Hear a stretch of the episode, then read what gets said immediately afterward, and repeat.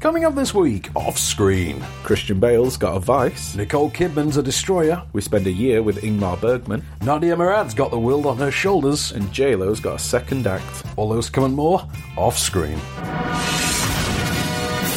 This is this is off screen. Off screen. Off screen. Off screen.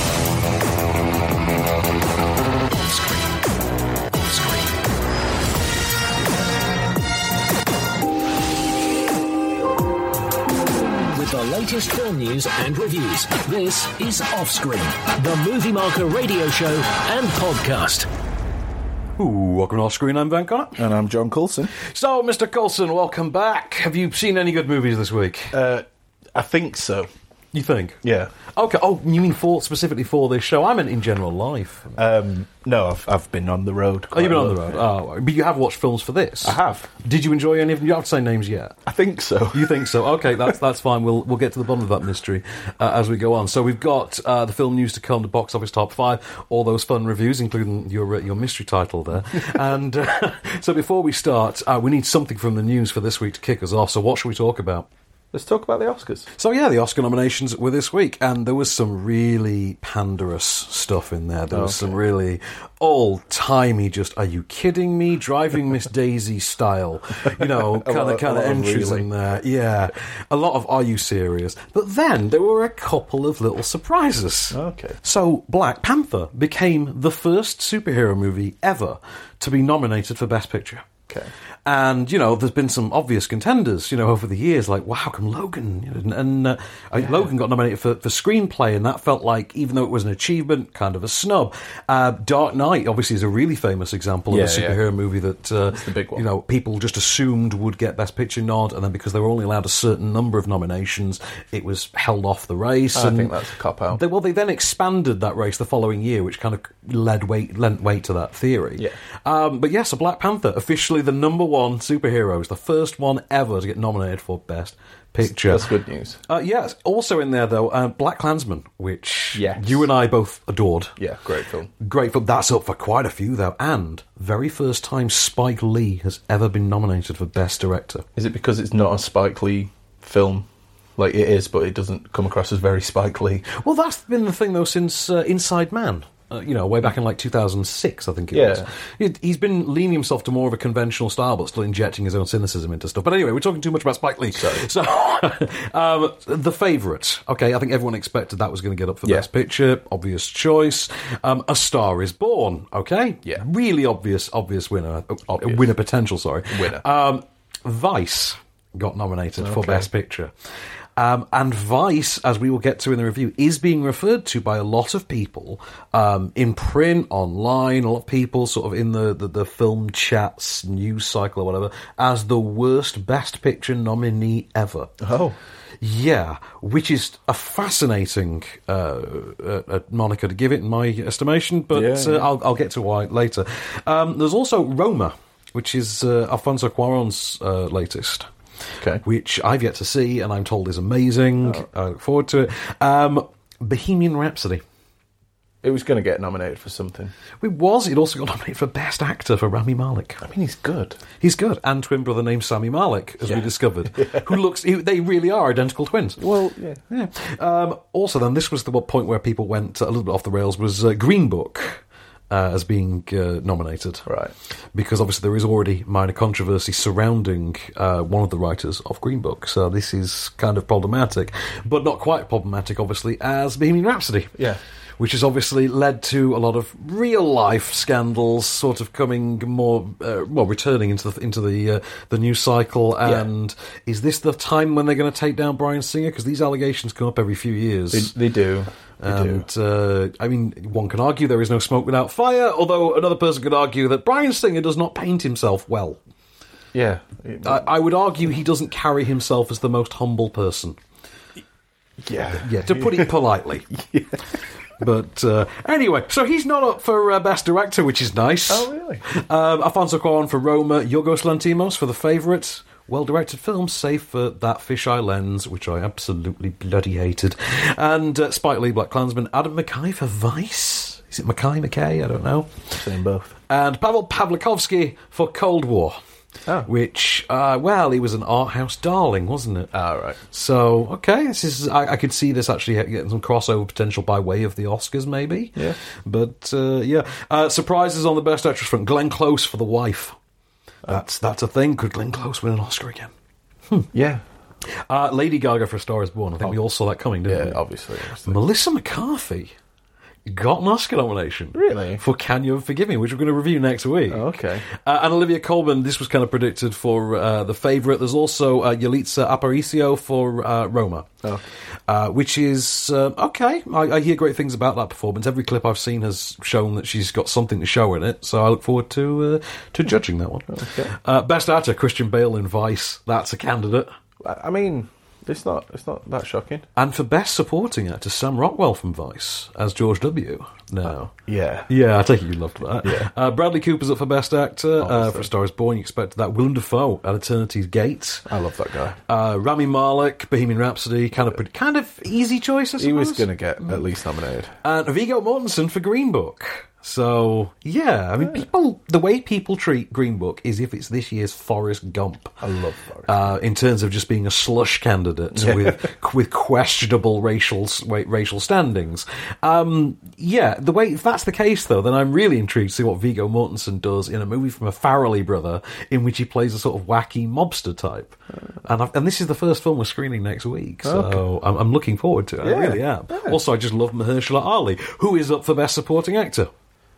But uh, Why? It, I've, I've got a name but not a face. Mahershala Ali. He's currently the star of True Detective. Uh, he was uh, he was in yeah, uh, yeah, he was he in was in- Moonlight. I think he won the Oscar for Moonlight. Moonlight Mm. and um, He's in the Marvel Luke Cage. I was going to say Yeah, Luke Cage. He's yeah, Cottonmouth. Yeah, yeah, Yeah, I'm with it. Yeah. So uh, yeah, best supporting actress Amy Adams in Vice. That one surprised me. I got to be honest. That is a bit. I mean, yeah, but Uh, Marina de Tavira for Rome. Uh, Roma, sorry, Rome. Uh, Regina King for If Beale Street Could Talk, which I've not had a chance to watch yet because it's not been released yet. So. Oh, well, that'd make Yeah, sense. That would, that would help. um, Emma Stone and Rachel Weisz for The Favourite, both up for Best Supporting Actress. well, that film. That, Which is interesting because I, I would have thought they would have just had to make a decision on keeping one of them and not the other, but they've just gone for both. Fair enough. it's, it, yeah, it's going to be like Gaga or Right, so, something you're going to love in this. The best supporting actor we already talked about, uh, Mahershala Ali in Hmm. Green Book. Uh, Sam Elliott for A Star Is Born. The original owner of this voice. Yeah, Oh. yeah, yeah. hey, he's good in it. He's good in it. yeah. R- I mean, he, he got some tears out of you, didn't he? Yeah, yeah. Richard E. Grant uh, got a nomination for Can You Ever Forgive Me, which he's a lot of fun in. He is. I I got to see the film this last weekend. He, he's a lot of fun in Oh, that. Um, Sam Rockwell for Vice, as we say, you you said you enjoyed. I like Sam Rockwell. He's he's always good. He is, he's a good sport, isn't he's he? just always good. But uh, and this this one blew me away. Adam Driver for Black Klansman. I mean, Right, uh, Okay, that's that's an, that's not one I saw coming. To be honest, I'm not unhappy about it though. that's the thing. I, I don't in any way object. I'm just like it's it's a great performance. I just didn't see that getting awards not uh, recognition, Yeah, no, well, yeah, it's a good shout though. especially at the expense of John David Washington. Yeah, just a very strange thing there. But uh, okay, I would never have said that Adam Driver was better in that movie than John David Washington was, but. I mean, they're yeah, it's because he wasn't, but yeah, yeah. But uh, they're evenly matched. Anyway, okay, so th- we'll get to more nomination stuff in the uh, in the podcast extras because we could just go on for hours with the Oscars and Yeah, just going no. through what makes sense and what doesn't. And then when Case comes back, he'll do it again. Yeah, well, that's it. from exactly. memory. it probably will, won't it? so, in the meanwhile, podcast uh, edition of this show with all the extended bits. So, this week we're going to talk more about nominations and who should win what and what's just got robbed. Uh, spoiler alert Widows, nothing. Nothing for Widows. Widows ain't got nothing. And I'm mad as hell about it. Anyway, so podcast extras, you can find those on Spotify, uh, Acast, Apple Podcasts, etc., Google Podcasts, any any podcast platform. Yeah, on the Really. podcast. On on the podcast circuit. Yeah. Yeah, so just off screen on there. Uh, in the meanwhile, competitions, we're running that uh, Stan and Ollie competition at the moment with the gift sets, with the they got these really cool notebooks and little pencils with little bowler hats. Oh, on. yeah. Yeah, Yeah, they're really cool. cute. Clapperboard, etc. Real old timey Hollywood kind of vibe. I to love it. little things like that. Yeah, they're so cute. Uh, but yeah, if you want to win one, uh, just uh, tweet uh, your favourite GIF of Stan and Ollie to uh, at Movie Marker. And uh, yeah, so that, that's all you got to do. So in the meanwhile, we should talk about our first uh, review of the week. So uh, let's talk about Second Act. And we've, we've not got long to talk about this. We, we've overextended on the Oscars speech. so Second Act, which is a new comedy from uh, director Peter Siegel, who brings us a lot of sort of mid-range, uh, kind of mid-tone uh, Right. comedies. Yep. Um, I think he's directed Adam Sandler a few times. Okay. And uh, he's directed this uh, Woman in the Corporate Workplace comedy starring uh, Jayla. In which she plays a uh, an assistant manager of a big Costco-style supermarket who's destined for the great big manager job, but is then overlooked in favour of uh, someone younger and more college-educated. Yeah. So she quits, and she uh, she accidentally, through contrivance, lands a job as the head of sales for like this high-powered Unilever-like New York skyscraper brand, Okay. run by uh, Treat Williams. So you're already back in like 2003 with that one. And uh, here's here's a clip of her uh, her losing the first job before she transitions to the second. Mr. Weisskopf, can I have a minute? You can have two. Thank you. I prepared for this meeting for weeks. And you did great. I put 15 years of my life into the store. And after becoming assistant manager six years ago, sales have increased at a record pace. Look, I mean, no disrespect, but what do you know about this store, the people who shop here? I specialize in team building. Arthur got his MBA from Duke. I think you'll find he's the best man for the job. No, sir. I am. Where did you go to college, dear? I have my E GED. I respect that, I do. But we have minimum job requirements in place for a reason. And what is that reason? I want you to know how much we value you and your loyalty. So this is hilarious, but for none of the reasons that it is intended to be. Okay, so it's it's weirdly sexist in favour of men at times, despite the fact that it's a J Lo workplace comedy, right? And J Lo's own presence hasn't particularly changed since about 2003, when she was you know leading these kind of tentpole Yeah. mid budget forty million dollar kind of rom coms kind of thing. Um, you do actually feel so in the two thousand three mood that you keep expecting Bradley Cooper to turn up as the douchebag former love interest or something. you know, like he used to. But you know, it turns Oh. Yeah. out we've all actually moved on from there, except for J Lo. Um, J Lo's using this as her actual second act. So the thing is that J Lo is middle aged, as, I, as I'd mentioned before. J Lo is middle aged. She's Yeah. Oh, hot middle aged, and she would like you to know this.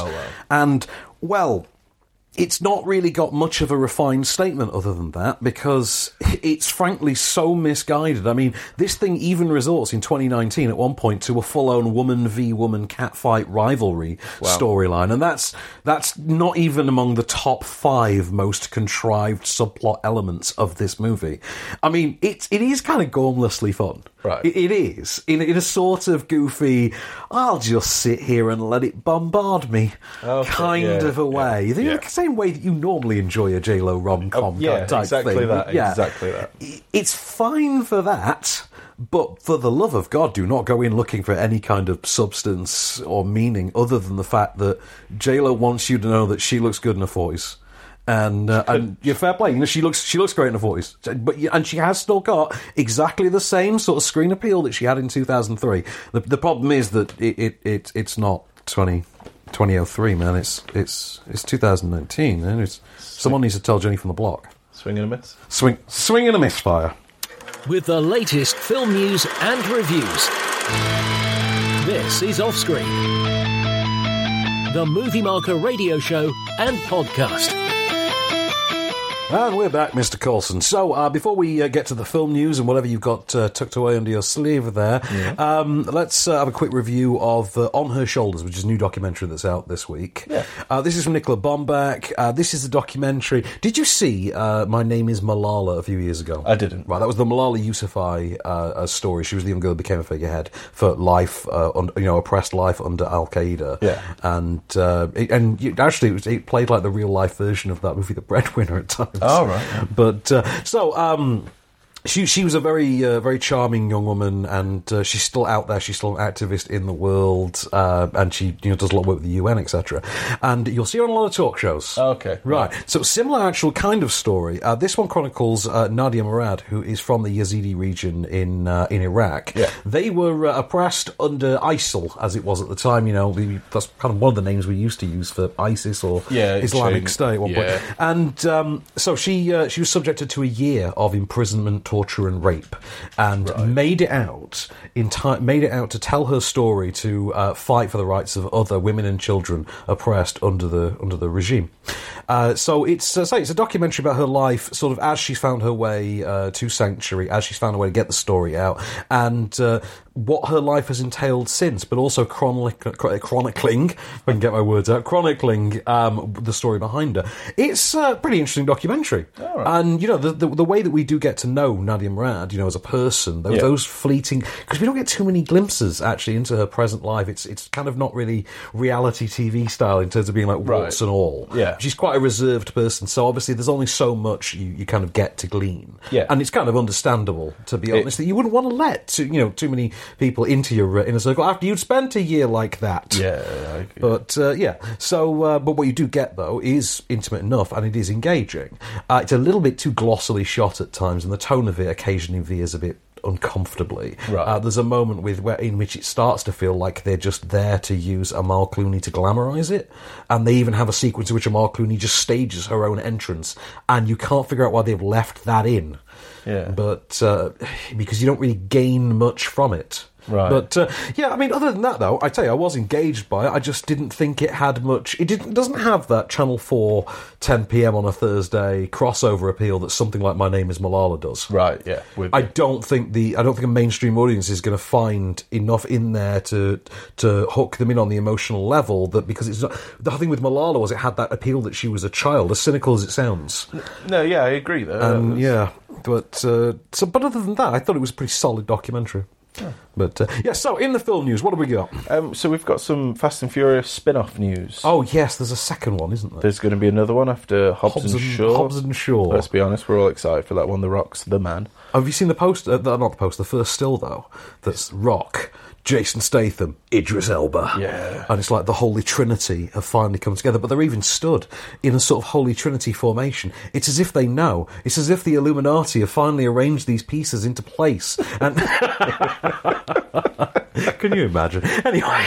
yeah, so the other spin-off. The other spin-off. Does it have a title? You've not got a title for it. um, have no, you? it's just referred to The as Femme and the Furious. uh, Furious Female Spin-off. seems to be that all that people seem to say. Furious females. That Yeah. sounds like a bit generic, doesn't it? A little bit. I think Femme and the Furious definitely. I mean, it's But, got to have uh, the word furious. In. it's got it, got it. But I wonder, wondering what they do with Hobbs and Shaw because that seems like a weak title. Still, It does, but they're big But- characters. there. I know. It's but- the other one. Anyway, we keep going back. Anyway, to so yeah, yeah, so okay, stop talking about the Holy Trinity. Anyway, the Brotherhood has asked that we please refrain from mentioning the, Oh, the we Holy apologise. Trinity. Yeah. So, uh, yeah, so we're getting a girls' spin-off of uh, Fast and Furious, presumably led by Michelle Rodriguez. Yep. Rightly so, because I think she's proven her badass credentials over the 100%, years. 100%. And, uh, and and well, it's got writers now that include um, is it Nicole Perlman? Yep. Who was the one? I think she was the co-writer on the first Guardians of the Galaxy movie Right. and uh, I'm a big fan of her. She's worked on Captain Mole recently. Yes, that's what. That's yeah. That's. I told you I'd retain all this, but I know.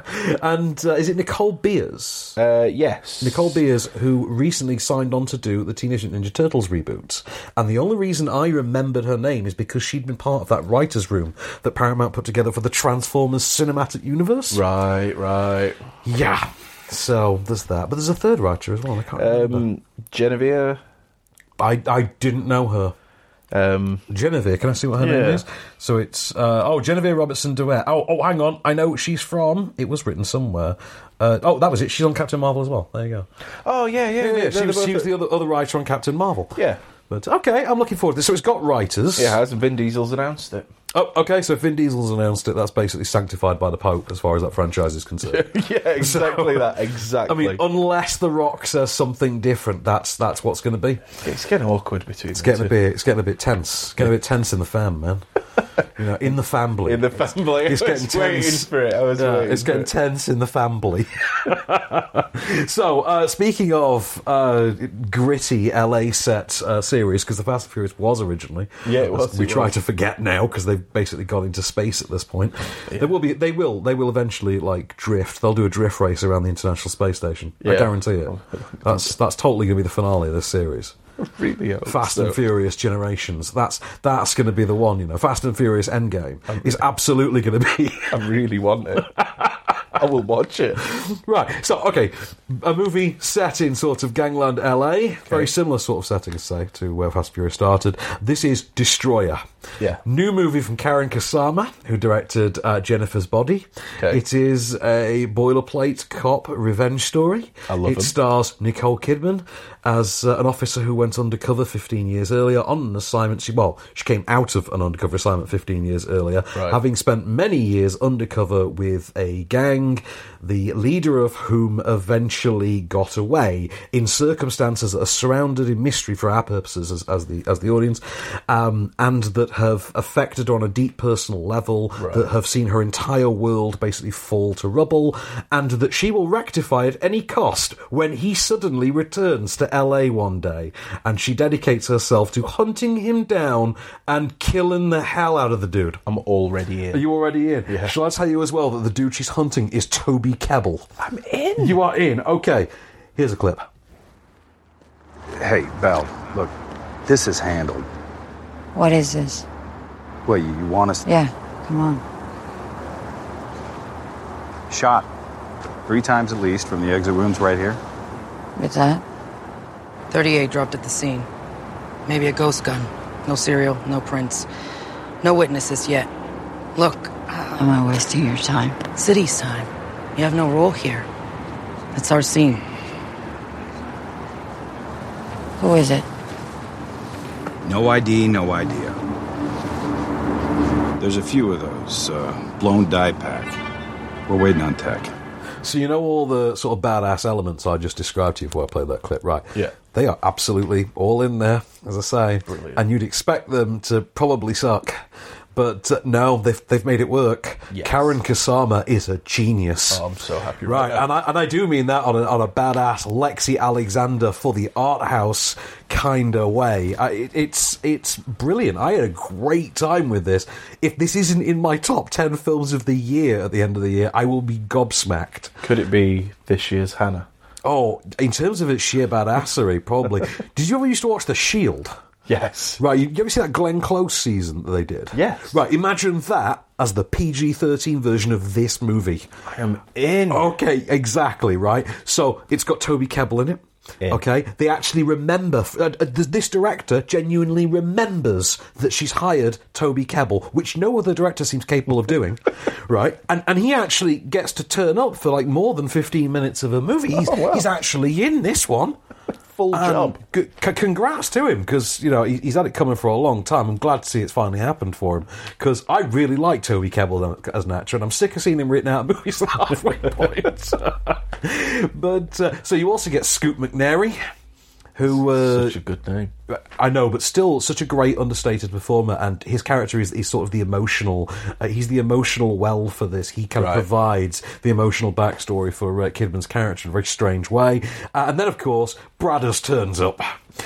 Bradley Whitford turns up, and you know what he's doing? He's he's basically perfected that George Hamilton Playboy Grandpa routine. You know, the I've always got a Scotch, a smoking jacket, and a cigar, ladies. Look at my perfectly coiffed back, grey hair. I'm in. Yeah, he's perfected that. And not only does he do that, with added evil sleaze, he also gets to, as a result, provide Nicole Kidman with one of her best moments in this film. And that's really something because Nicole Kidman's giving the absolute performance of her career in this. Okay? I really want to see this. On top of that, the makeup effects are fantastic. The transitions between them is so subtle and and so intricately laid out and staged that you don't even notice when it's happening half the time. It is Charlize Theron in monster level good. okay, it is a better performance under makeup effects than Christian Bale in Vice, which again we'll talk about. But uh, oh wow, it's just a great. Okay, so it's it's, it's this decade's Donnie Brasco. Okay, it's uh, it's this year's Sicario. It's this century's Michael Mann movie. It's a bit like Widows. It's a bit like Man on Fire.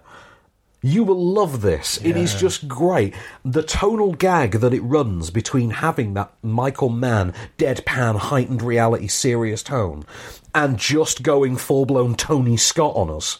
The way that it walks the line halfway between them is in and of itself a tonal gag on par with anything in Jennifer's body. Really. I think it's fantastic. I mean, you leant forward and everything. I did. I did. I thought it was a genuinely fantastic movie. That I get sounds- excited. I'm pumped up just talking about it. I want to watch the movie again. I want to watch the movie. And not a single Oscar nomination for this one. No, no one. Not a single one. So you know what? Clearly, it's too good for the Oscars. All right, it's too good for you, Academy. You can't have this one. with the latest film news and reviews.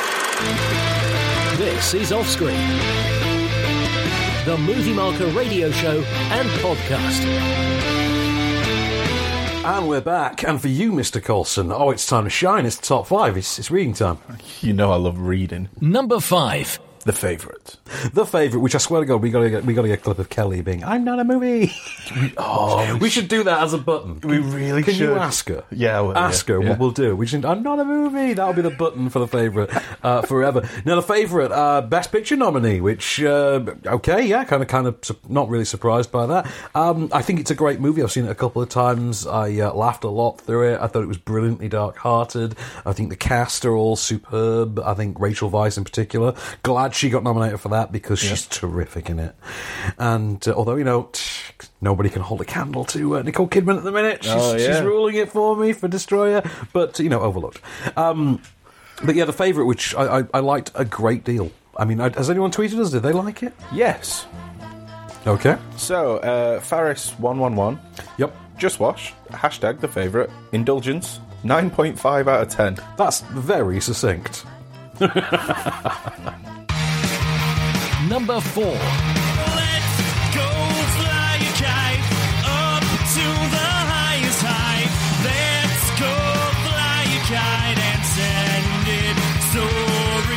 Mary Poppins Returns. Which I loved. I had a great time with. I think I need to rewatch it because Really? Well, I think I felt like I enjoyed it. Yeah. but then Kel sort of didn't. okay. Yeah, she mentioned this to me. Yeah. So I need to check if I did.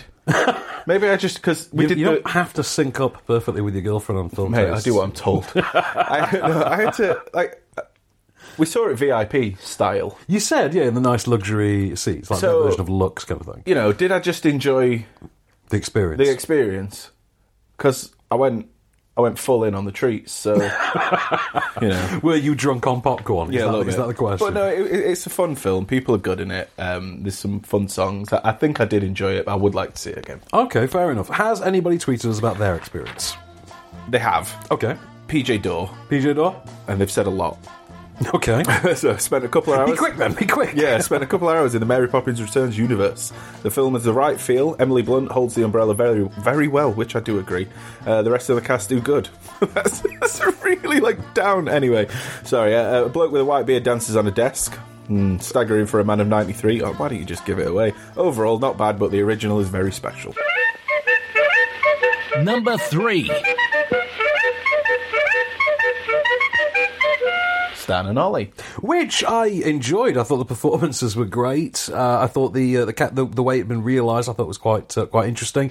Um, I, I have issues with the Steve Coogan accent, as I've discussed. Yeah, no, you've mentioned. I wasn't uh, terribly shocked to see Steve Coogan get snubbed by the Academy, but I was um, surprised to see John C. Riley not get uh, the big nomination. Don't know what it is about this film, but I'm just not interested. You're not interested in this film? Just not. Okay, well that's that's okay. That's fine. Maybe maybe Stan and Ollie is just a bit too far in the past for you, but Yeah, I'm uh, only a wee bairn.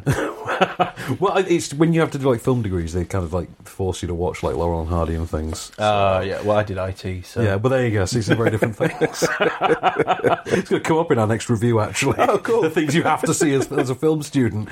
Yeah, um, Stan and Ollie, though, I thought was I thought was a first-rate drama. I thought, but it was more of a character drama than it was a plot drama. I thought their uh, their performances, though, as as Laurel and Hardy, were just they were so good, particularly Riley. Uh, has anybody tweeted us about uh, their perspective? Yes. So JoJo the Dodo one. There, I like it. I've got a lot of time for that. I have. I watched hashtag Stan and Ollie at my local cinema today. I have to say, it was a really good film about the lives of one of the greatest comedy duos in the world ever. Steve Coogan and John C. Riley, especially, put in brilliant performances. It's really good that the two lead actors, especially, put in really good performances. Yeah, But didn't you kind of expect that they would be good? They're the stars. that's the point of them being in the film. exactly. Number two. Mary Queen of Scots. Which I really enjoyed, actually. did. I did. Uh, I thought Margot Robbie had never been better for me. I thought uh, Saoirse Ronan was, you know, acting about her average Tuesday afternoon, really, which is to say superb. Yeah, And, obviously. Uh. and also snubbed. Snubbed. I mean, come on, Hannah got snubbed. Hannah got snubbed, man. Again. Does, Mate. doesn't this make you angry? Yeah, it actually does. You, you have that emotional connection to Saoirse. Yeah, you I do, 'cause she's awesome. We bonded through uh, through Hannah, I think. It's one of my favourite moments of our It is. friendship. Uh, by the way, did, have you seen there is a trailer for the TV adaptation of Hannah? No. Um, Amazon, Amazon, I think they're doing that as a series. I, I really should, but it, it's not going to be as good. Fair enough. I thought the same of Jack Ryan, but I was pleasantly surprised. Okay. Uh, so, um, the Qu- Mary Queen of Scots, which I thought was a really good, solid, almost blockbustery popcorn, but still with some Academy prestige take on the, the story of Mary and Elizabeth. Uh, I really liked it. I really liked the performances. Um, yeah, I, I just I was genuinely gripped by it, and also I think there's some really great imagery in there, some great shots, the contrasting Queens. And everything. I thought there's just some stuff in there that really works for me. Uh, so, has anybody tweeted us, and what did they think? Uh, yes, they've tweeted and they kind of disagree. Fair, okay. So hashtag Mary Queen of Scots is okay. I got told. Yeah, performances are very good by the whole cast, but the film itself is more solid than spectacular. Number one. Glass. Which I was whoppingly disappointed by. Really well. Oh God! Do you know? And the worst part is, I've had a week to think about it, and I'm, I, I kind of keep looking at looking at it now in the rearview mirror and just thinking, it just looks even worse the further away it gets. Oh man! The more I think back on, it, I just think, ugh, really? That's that's what they did with that. Okay, then what a, what a crushing waste of potential. So I've Uh, had friends that have seen it, mm-hmm. and then they've just said that it, it made Split make more sense, Well, I mean, naturally, yes, it actually does in one sense, yes. and then they just wanted to watch Unbreakable again. Well, the thing for me was I- I've had, I've, had- I've had people who've really liked it, who really have liked it, and I do. I, I do think it's a case of it's it's Lone Ranger syndrome. It's diminished expectations when critics, uh, when when a decent number of critics turn out and say a film is a disappointment. Yeah. The audience that then experiences those reviews, even secondhand through just scrolling past them in the Twitter timeline, or Yeah, whatever, yeah. become predisposed to the idea that they are expected to hate this. And of course, when they're paying their money for that, then their bare minimum expectation is, well, it can't be that bad. So of course they look for the good in it. That makes sense. That, But yeah, that uh, makes sense. it, it's you know it's part of the reason it's part of the reason that like Kingsman Two is better regarded by people than it is by critics. Or Batman Superman's a very good example. They're both But terrible. You, you films. look at that film, which film critics turned out and went, "This is garbage." It is garbage. Oh, and people thought, you know, like Lone Ranger, for instance, which I think is abysmal. But again, I know people who saw it after reviews who think it's incredible. They're wrong. I think Glass is one of those movies. I think it's one of those movies that people will never really admit to disliking, in one sense, because they've been so prepared for the idea it was bad, or at the bar- or, or at the most positive end, mixed. okay. So yeah, has anyone tweeted that's going to completely disagree with me now? So someone's tweeted and they've got lots of letters and none of it makes sense. So I'm not Okay, gonna, I'm not okay, going to say fair, their handle. But Glass was a decent movie. Wouldn't say good, but it wasn't the worst. Okay, I mean that's that's a real low bar in one sense. It isn't may as well have just said I saw a film. it? Last week I saw a film. I did film watch. Right, so um, we've got to skip straight on to the next review, I think, for Shoot. time reasons. So let's talk about uh, i- about Bergman: A Year in the Life, Yes. which uh, comes out this week. Um, this is a, uh, a documentary about, imaginatively enough, Ingmar Bergman. Oh, right. And uh, w- this documentary is insane. Oh. right. It, I say insane. I say insane as the you know years ago film student nerd Oh, Okay, okay, okay. right. Whereas you know you, you represent as as you admit the the relatively new cinephile. Yes. Right. Okay. So this is one of those things that they sort will not sort of uh, in, in particularly intrigue you if you only watch films and you never had to read about the people that made them. Right. But if you did, it's genuinely fascinating. But it does have some crossover bonkers elements. Okay. right, so I've got to give it that straight off the bat. So it's about, I think it's the year 1957. It chronicles that specific year. Right. Right, and the reason it chronicles that year is because two of his most famous films came out that year, which were The Seventh Seal and Wild Strawberries, and they are two of the most iconic.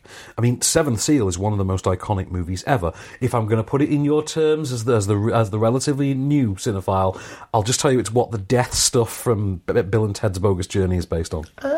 You know the whole play, death playing chess thing. There you go. Okay. Yeah. You see, we cater to all levels of film loving on this show. Thank you. We go from Bergman to Bill and Ted like that.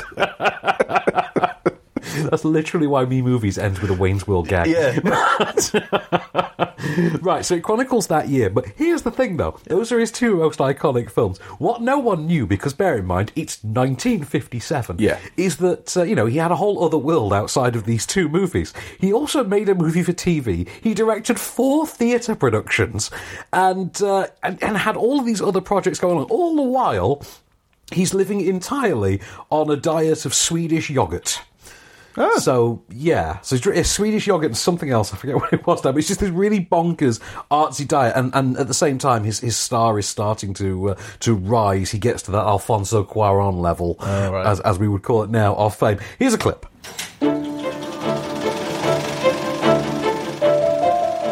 Ingmar Bergman is a mystery. He's the world's most famous film director, surrounded by a monumental myth. Mainly because he wrote a number of books about himself, filled with contradictory information. When Bergman writes about himself, nobody knows what's true or false. If you look for Bergman, the only place you find him is in his films. In his films, Ingmar Bergman is completely honest.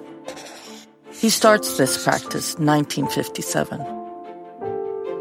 Varje konstnär som eh, intensivt gestaltar So it's it's a cinephile's delight in the way that Hitchcock Truffaut was about eighteen months, two years ago now. Right. Which is a documentary that the general cinema going audience are going to have no interest in, Yeah. particularly. Uh, cinephiles will all want to see it naturally because we're all nerds at heart. Yeah. Um, and it's not particularly of uh, any appeal to anyone other than uh, the people who genuinely care about auteur theory and things like that. Um, having said that, though, it's absolutely one of those documentaries that if Party B showed to anyone from Party A, you'd actually quite enjoy because, like I say about the bonkers elements Yeah. and just how insane this story is, it also does chronicle his entire life story as well. So it does work as a bio uh, a biographical documentary in the background of this Right, right. but it does its its central uh, through line is the present day is this one year 1957 With you. so you do get footage of there's a lot of talking heads for instance in there but a lot of barbara streisand Barbara Streisand turns up in there because she had a tenuous connection, and and does a lot of talking about Eli uh, about uh, Elliot Gould, call it Eli Gould, uh, Elliot uh, Elliot Gould, um, and you just start thinking I'd really wish rather they interviewed Elliot Gould. I've I've seen Ocean's Eight. I know he's still alive. Yeah, you well, know? okay. He did a cameo in that. I, I know he's still around. Go and get Elliot Gould, please, Babs. More from him, less from you. And uh, it's only because I'm just thinking, I, I really want to see the guy whose films you keep talking about. You know? Yeah, well, yeah, you- But uh, and obviously we can't talk to Bergman now, but. Uh, yeah, that's the thing. I really enjoyed it, and I, there are there's a lot in this. There's a lot of fun in the sort of minutia and uh, and the general insanity that builds up around a genuine one of a kind mind's general lifestyle. That I think it has crossover elements, but in that way that, to be fair, Hitchcock Truffaut did. You know, it, that that had charm. uh, You know, that crossed that barrier between the cinephile and the general movie going audience. But uh, You and me. yeah, so you literally you and I, sir. Speaking of which, we still need to watch Idle Hands at some point, so Yeah. Oh. let's not pretend we're too highbrow. Okay. with the latest film news and reviews.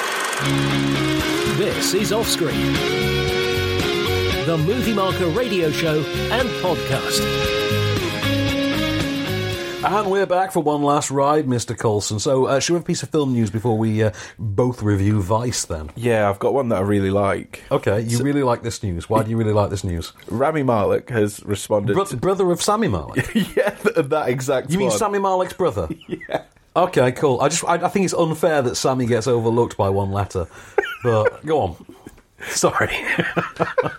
Uh, so he's responded to the singer allegations. Uh, oh, the Brian Singer. the, way, the way he's done it is fantastic. Go on, go on. What, what is it that's- that's amused you about this? he's he's just basically said, I I was getting ready for a role. I, don't- I paid no attention. I don't know. I wasn't there. Wasn't me. Bye. See you in a bit. I was doing a job. what's the what's the Ja Rule tweet that came out this week about fire festivals? I was hoodwinked, bamboozled, scammed. I I feel like it's that. Yeah, it really is. Like his quote. there- There's a really long quote that's been like released. Does it just amount to the Ja Rule? I was hoodwinked, bamboozled, scammed. Even to the point where at one point he says, "I never really looked it up." Like, dude. really? Try a little harder, please. Yes, a little bit. Oh wow. I just think that's fantastic that he's responded by just saying, I, I Ah. wasn't there, it wasn't me, I don't know, ask somebody else. That's literally what it is, isn't it? Good lord! I mean, the best part is I, I, I can't understand for the life of me.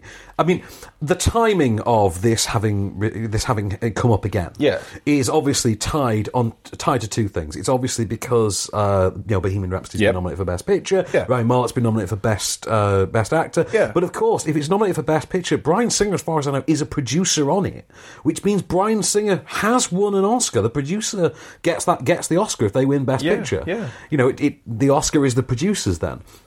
So it's it's a little insane. I mean, I think after is it Rowan Polanski and Woody Allen? I think he's the third, uh, the third person to be nominated for Best Picture with out with an outcry of sexual allegations surrounding them. Right. Which is a terrifying statistic. It is. It is. I mean, I know we had the whole thing like last year surrounding last year was okay. This year we need to talk about women. We need to talk about the way women are treated. Yeah. it just seems really bizarre to me that we then need to go forward in years to come and have an Oscars year in which the central thesis is going to be, yeah, when people keep talking about how someone's apparently a sex offender, stop giving them awards and a profile. Yeah.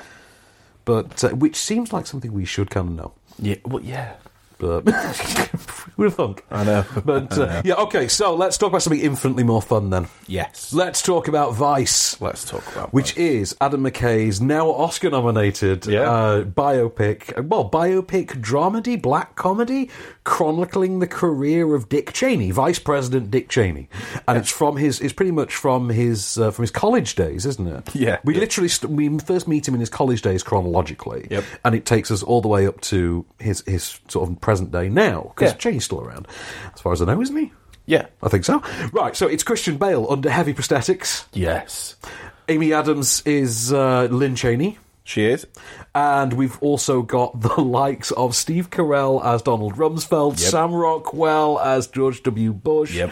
I think uh, who else turns up in there now? Insane, because there's there's just an insane number of people who just turn up for small roles in this. The, the guy from Weeds that I never. There's a lot of of cable TV comedians Yeah. do turn up in small roles in this, and also I will be honest, I have seen I have seen W since I've uh, last seen this. I've seen Right. this movie twice. Yeah. I've seen W since, and the two are blurring together in my head. Oh, okay, okay. but okay, so it is the the story of Dick Cheney, how he uh, became the vice president, how he had ties to Halliburton, and basically, ooh. How this Machiavellian genius, you know, wheedled us into war in the Middle East purely for the sake of profits and oil. Here's a clip. Who was that? someone from George Bush's son's uh, campaign. Jeb? No, no, no, George W. Um, Jibs, Florida. Right, right. Oh, I still can't believe they've got that poor boy running for president. What they want? They want to talk to me about being his running mate. What? No, they didn't say it outright, but uh, I made that call myself. That's what they want. The vice president is a nothing job. And I'll just hear him out. I owe that to the father. The VP just sits around and waits for the president to die. You've said so yourself. Yeah, it's a cruddy job. Yeah. That's just a meeting. Is it just a meeting? Hmm, It's just a meeting. Good. So I really liked this, right? Okay, in spite of myself, I like this. Okay. Okay, I know you really liked it. I think I did. You think you did. Right, okay, let's go through your thing first. Why do you think you liked it? So it starts off Mm-hmm. little opening introduction. Okay. Laugh out loud, Yes, very much. and then you go through his earlier life, and Okay. you are sort of led to liking him. Yes. I'm just going to say, by the way, when you said this opens, laugh out loud, this literally opens with 9 11. No, they're- I know, I they're- know. The, the writing on the screen that's the, like gags. Yeah, the gags. Yeah, yeah. Is, it, it The actual gags that come around. Yeah, got I, me I get straight it. away, Mhm. and then you sort of led to like him, right? And then you're thinking, should you? Should I like him? And then you're explained that you shouldn't, but they still they still keep gags for the first half. They keep gags in the film. Oh, no, there's gags all the way through. Whether or not they're still funny is subjective. But and then because it's a film about a politician, um, usually the film would be a little bit slower. But this one's very quick paced to start off with, and the the, the voiceover is really good in it, and and then and then the bit Oh, where I the real- voiceover. Yeah, there is a voiceover guy too. Okay, let me let me let me speed this up. Yeah, Hang on. go for it. Okay, so what you've got is effectively the Big Short dilemma. Yes. Okay, so like The Big Short, which obviously was a story about the guys who, well, directly profited off of the the financial collapse, who, Yes. the housing bubble, everything like that, and obviously comes from Adam McKay and stars a lot of the same cast members, so Yeah. Steve Carell, uh, Christian Bale, etc. Um, right, what you've got there is a dilemma whereby you are asked, you're, you're kind of allowed to like those characters before it is really dropped on you what it is they are doing and what they are responsible for. Yes. So Cheney, if you don't know who Dick Cheney is, has that issue. Here's the problem: I know very well who Dick Cheney is. I I, I I've paid attention to the news whilst he was in office. Yeah. you know, but only to be fair, that's a cultural difference because I I, I am more focused on on you know American politics half the time than I am British. Exactly. To be honest, that's that's just purely out of boredom for things like Brexit and stuff like that. But uh, also, their politics just seems so much more fun and sensational and weird and wacky and lends itself naturally to you know two hour long dramedies by Adam McKay. Yes. Yeah, Yes. It has that. There is always that innate sensationalism. Yeah. I get that. I think I think you've just exactly nailed to why I think I like it, but Yeah. I'm not sure. My big issue with the film, and I really, really like the film. I, I enjoy it on just a base level of this exists, but I but I did enjoy it. You know, I had a couple of laughs. I think Sam Rockwell and uh, and Adam McKay have, have worked to create a pretty uh, pretty amusing take on, on George W. Bush. The way it's played is quite clever, um, and I think Christian Bale's sensational Yeah, he's as, great. a- as as Cheney, and he absolutely deserves that that best actor nod because I think that performance is for, for me that performance was a lot more effective, for instance, than uh, than Gary Oldman's one in Darkest Hour last year. Right, yeah. largely by virtue of. Well, at least this was a better movie than Darkest Hour. but having said that, Vice has nothing to say. It has no perspective to offer that's unique to anything other than you could literally Wikipedia this movie, and you could Wikipedia sorry the, the, the true story of this movie. You know the, the, the events that happened around. it. You could literally just read the glossy, you know, bottled down Wikipedia bullet points of every particular event in this movie, and you basically get the same perspective as if you came away from watching Vice, which is it doesn't add a perspective or an opinion on that. And ten years ago, when W came out, and funny trivia point about that, Christian Bale was offered the lead role in W and accepted it. And eventually quit only because he didn't like the makeup effects they wanted to put on him to look like George W. Bush. And apparently, according to Oliver Stone, the makeup has to work for him. So he's really into it. So obviously, 10 years later, he's got the exact same opportunity. Yeah. And whereas W wasn't afraid to wildly speculate or anything like that, you know, the, there are scenes in, in W that are purely, clearly dramatized sensationalist nonsense, but they fit Oliver Stone's perspective on what he thinks happened. And that's what Oliver Stone always did. Yeah. The Big Short has a lot of that to it as well. Yeah. And particularly the meta way in that, which that is constructed. This isn't quite as meta as Big Short. I agree with that. I think it plays a lot plays it a lot straighter right up until it can't come up with an ending and then decides now we're going to go meta. And that for me became an issue. There is a, there is a, a, a neat fourth wall breaking end credits gag, which is not quite what you expect. That I thought was really brilliantly played. Yeah. The humour of this I liked. The, the the way in which it's resolved, and particularly because it ends on a gag that's really condescending, that really feels, and it comes after after uh, the delivery of the director's own needless insertion of his own obvious political leanings. Yeah, right. at the- Yeah, Which comes yeah. right at the end, and you should think we kind of got this all the way through. We knew that's the way this this film was stacked, Yeah. the way it had lent. It was leaning left. We knew that. You know, it is a it's a lefty's take on the right. That's fine. We accepted that going in, Yeah. because it's a black comedy about a Republican vice president. You don't need to then tell me at the end, by the way, I vote left. We know, pal. Yeah. You know, it just seems. It's, it's one of the reasons I, I think I like it. Yeah, it just there's needless stuff like that. You think if you trim that out, if you'd refined it, if you'd sharpened the edge, and oh, if you'd remembered to put a perspective or an opinion in it, this would have been something really great. As it is, I think it's something that's it's good, it's fine, it's enjoyable. Yeah. But I don't think it's anything more than that, and that's a real shame because I was all on board for this movie. I really was. So there's there's there's three things I really like about it. Go on. I like how characters are introdu- introduced. Mhm. So the the rummy bit. I I like the little sort of sort of action comedy film. Here he is, bit of a close up, some quick facts spat at you.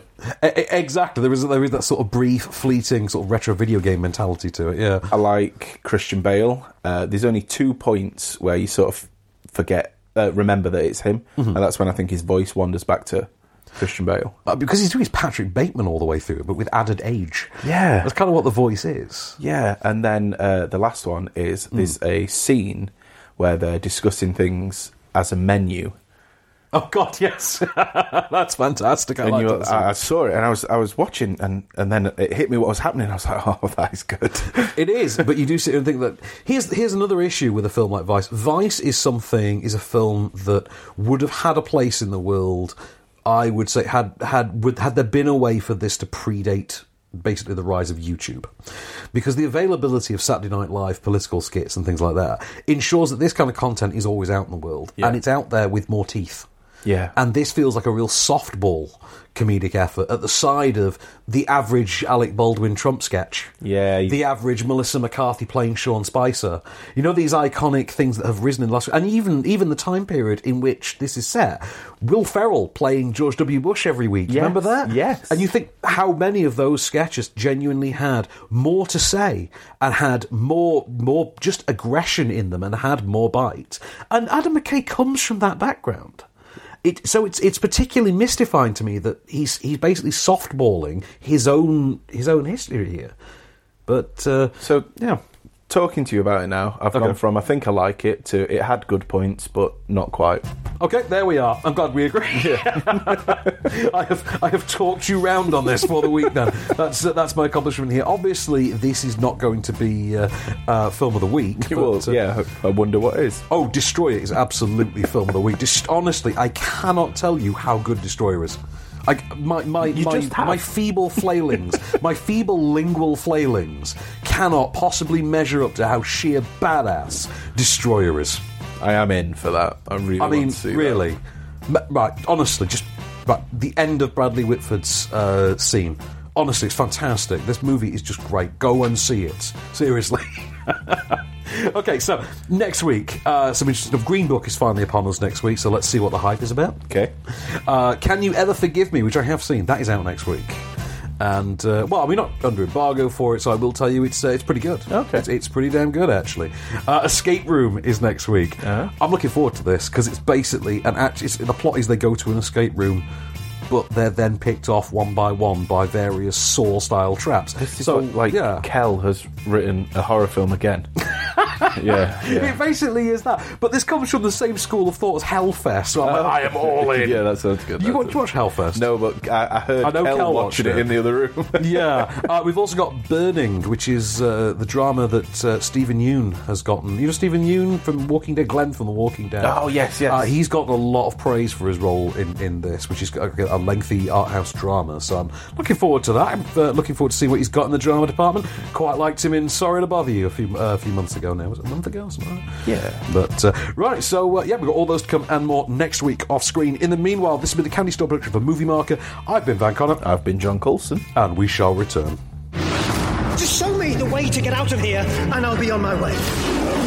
You've been listening to Offscreen. For more movie news, reviews, and more, visit moviemarker.co.uk. Okay, everybody, that's a wrap. Podcast extras. And so let's, uh, as of our cycle through the news, the stuff we don't get to cover. Yeah. In the uh, thing, well, we've got the Oscar nominations still to talk about, I suppose. But uh, let's have some general news. Some news first. All right, apparently, there's a story that Jeff Bridges is going to be uh, r- uh, returning as the dude uh, for a Super Bowl commercial. Really? But uh, yeah, so this follows that trend. Uh, uh, last was it last year? I can't remember. Was it last year that Danny McBride teamed up with Chris Hemsworth and they did like a Crocodile Dundee uh, re- reboot as a series of adverts for tour for tour- tourism in Australia? Right. Yep. Yep. This was a whole thing, and they staged it as if it was a, if, as if it was marketing for a new Crocodile Dundee movie, and that the plot was they were going to go and find uh, uh, Paul Hogan's character. Right. With you. Like that Danny McBride was the estranged, long lost son of Crocodile Dundee, and he was on a search for his lost dad. Oh, Oh, wow. I mean, let's be honest, you'd have watched the shit out of that movie, wouldn't you? You really would. you really would. so, other thing that's uh, interesting about this uh, uh, uh, Jeff Bridges apparently returning as the dude for what's uh, clearly going to be like a Super Bowl spot or something. Yeah. So, I would say there's pedigree. Yeah. But, and I didn't know this until recently, there is a film coming up uh, later this year. It's called uh, Going Places. Right. And John Turturro, who's also a cast member from Big Lebowski, is going to be reprising his character from Big Lebowski in this movie. Right. Right. So. I love, uh, I love him in the film. yeah, Jesus. yeah, sh- sh- well, we're on podcast extra, so we can do the line. Nobody fucks with the Jesus man. Guess that really long, pro- protracted sequence in which he uh, blows his fingers on the the air vents, and oh, I love that movie. Do you know I watch The Big Lebowski about once a year, and every time I do, I'm blown away by how much fun it is. It, yeah, I, I think I think I think the people in it are enjoying it. Of course they are. It's, a great movie. it's but- just- yeah. Shut the fuck up, Donnie. but, uh, did you see, by the way, any of Punisher series two yet? By the way, Uh, I've, s- so we've we've watched the first uh, one or two. oh right, okay. So, I've So you've seen the bar fight? I've seen the bar fight. Oh my god, so good, isn't it? Wow, they went in. They they they really went for it. Now, how long do you think that actually was in terms of minutes? Like, felt like twenty minutes, didn't it? Yeah, yeah. Like twenty minutes of straight, unbroken brawling. I, it was brutal. I like. We're going to check it. It's going to be about four and a half. I know. yeah. it was brutal. I Like people die. It is aggressive. Like People die, but but not easily. not. e- Death is a hard thing to come by in the Punisher universe. And some of them die really like you- you're like. I mean, you're not a good guy, but I didn't want that for you. That like, it is. That just makes me feel sorry for all you, all your relatives who are going to have to see that, man. Yeah. Wow. Definitely not an open casket for that guy. exactly. God, it was, it was, it was a hard watch. It, like, there's there's a moment in it where me and Kel physically like we were we were shocked. We, we both you know when you both sort of like like sit up in your seat and you're like oh Where you're just constantly tense. oh that happened. Oh man, it's, uh, it, it's, uh, it, it, it was a great series. I got through all of it. And uh, there are more scenes like that, none quite as long and, and OTT, but there are some great action sequences in it. Really loved it, and also John Bernthal. God, he's the man. he's great. He's great. But I think that the series is so much better in the second series. The story, the writing is so much stronger. But uh, I, I think yeah, I can't wait. I just can't wait. so um, another piece of film news, which I, I was very happy to hear about. Uh, you actually pointed this out to me. Uh, Ed Newmeyer, who's the writer and producer of the upcoming RoboCop returns. oh yeah. Uh, he's uh, he's given us an update, and uh, yeah, so apparently this is apparently this has been around for a few years. This is based on a very rough sequel that they had written apparently back in 1988 that the writers' strike they had around the time shut down. Yeah. and uh, so that's what they've that's what apparently what they've revived for Neil Blomkamp. Yeah. So Oh, yeah, this is going to be uh, this is going to be fascinating. This apparently is going back to uh, to the well, so to speak. This is going back to Yeah. the original, even though Frank Miller's apparently already released his original RoboCop two as a comic book. Oh. and it's not that terribly different from the actual movie RoboCop two. Okay. It's it's just played a little bit more seriously. Yeah. But it's for all intents and purposes kind of the same story, maybe a little bit heightened in Frank Miller's comic book original. Just as long as we stay away from that reboot, I think we're all right. Yeah, that reboot was goddamn terrible. It was wasn't awful. Do you know I was organising my T-shirt drawer earlier, and I found one of the promotional T-shirts for RoboCop's reboot. And you threw Uh, it away. No, no, I keep it because it's still got the, the, the OCP logo. Still looks kind of the same, so I still wear it. No one has to know. Ah, Okay. I've worn it in the gym a couple of I times. used to have the badge on my bag. The OCP badge. Yeah.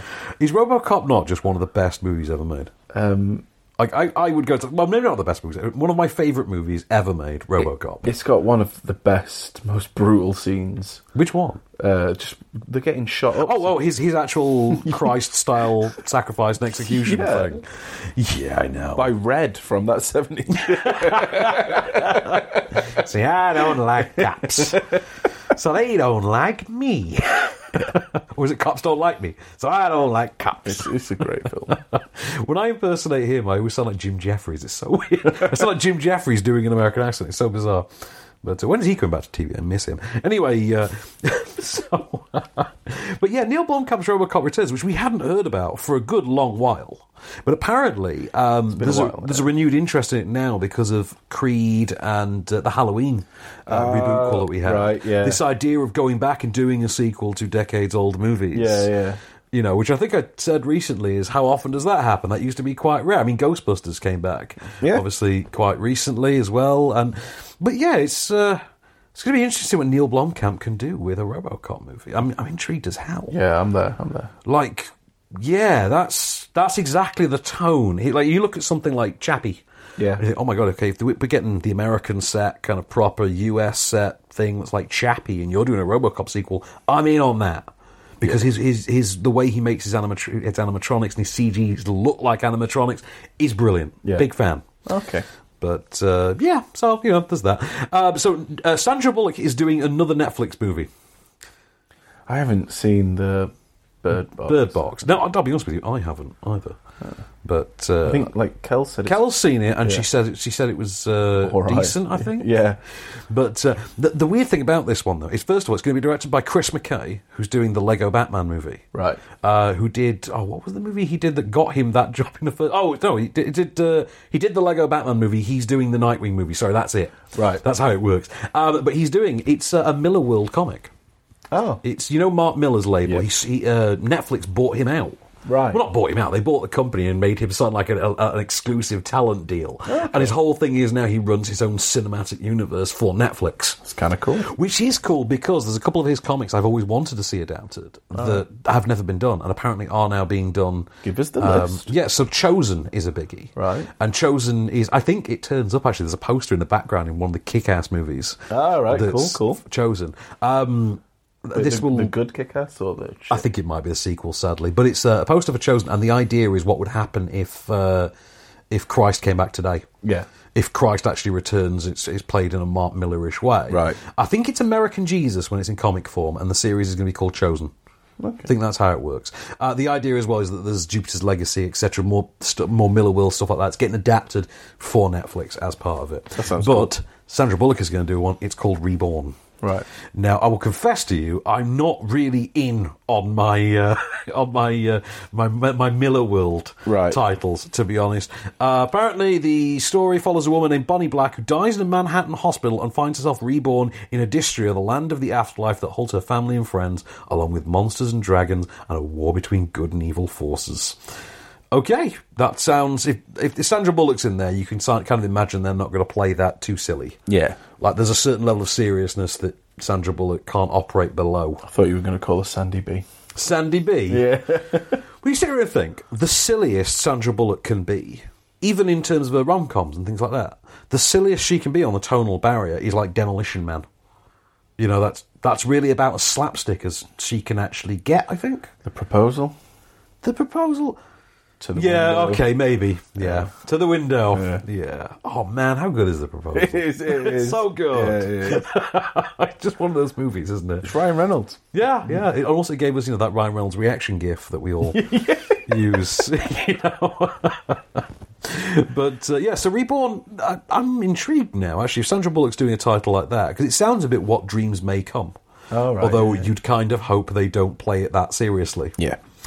Uh, right, so let's have another look. We've got uh, okay. You know, Kevin Hart did that movie, The Upside, recently with uh, with STX uh, STX Entertainment. They're kind of the new game in town as far as studios go. Um, with um, the Cran Man. Yeah, yeah, yeah, yeah. the Cran. The Cran Man. Oh wow. the Cran Dog. Yeah, Brian Cranston. So that was the Cran Dog, really? The Cran Dog. Okay. He's the Cran Dog. Oh, man. wow. it's the same way that George Clooney's the Cloontang. Look, American Dad invented that one, not me. Okay, so um, that was uh, the remake of uh, the Intu- the Intouchables, which film I very much enjoyed. Uh, the upside is a perfectly fine American language translation, but it's kind of nothing more than that. Yeah. Uh, but Kevin Hart's very good in it. Okay. And evidently, STX Entertainment, who is, as I say, are a newish kind of studio, but they're, I think they're heavily funded uh, through investors in China. I think that's the whole thing. It's a Chinese American sort of co studio, and the idea is to sort of get the audience crossover going. Right. Uh, they produced, obviously, and funded uh, The Upside, and uh, they they're. Their sort of output really varies between schlocky comedy and something a little deeper, which is kind of what uh, the upside is. It's Mm. it's the, the transition between them is quite strange. Yeah, yeah. Um, but they evidently really enjoyed Kevin Hart's work in the upside. They go they're going to team up for two more movies with him. Hmm.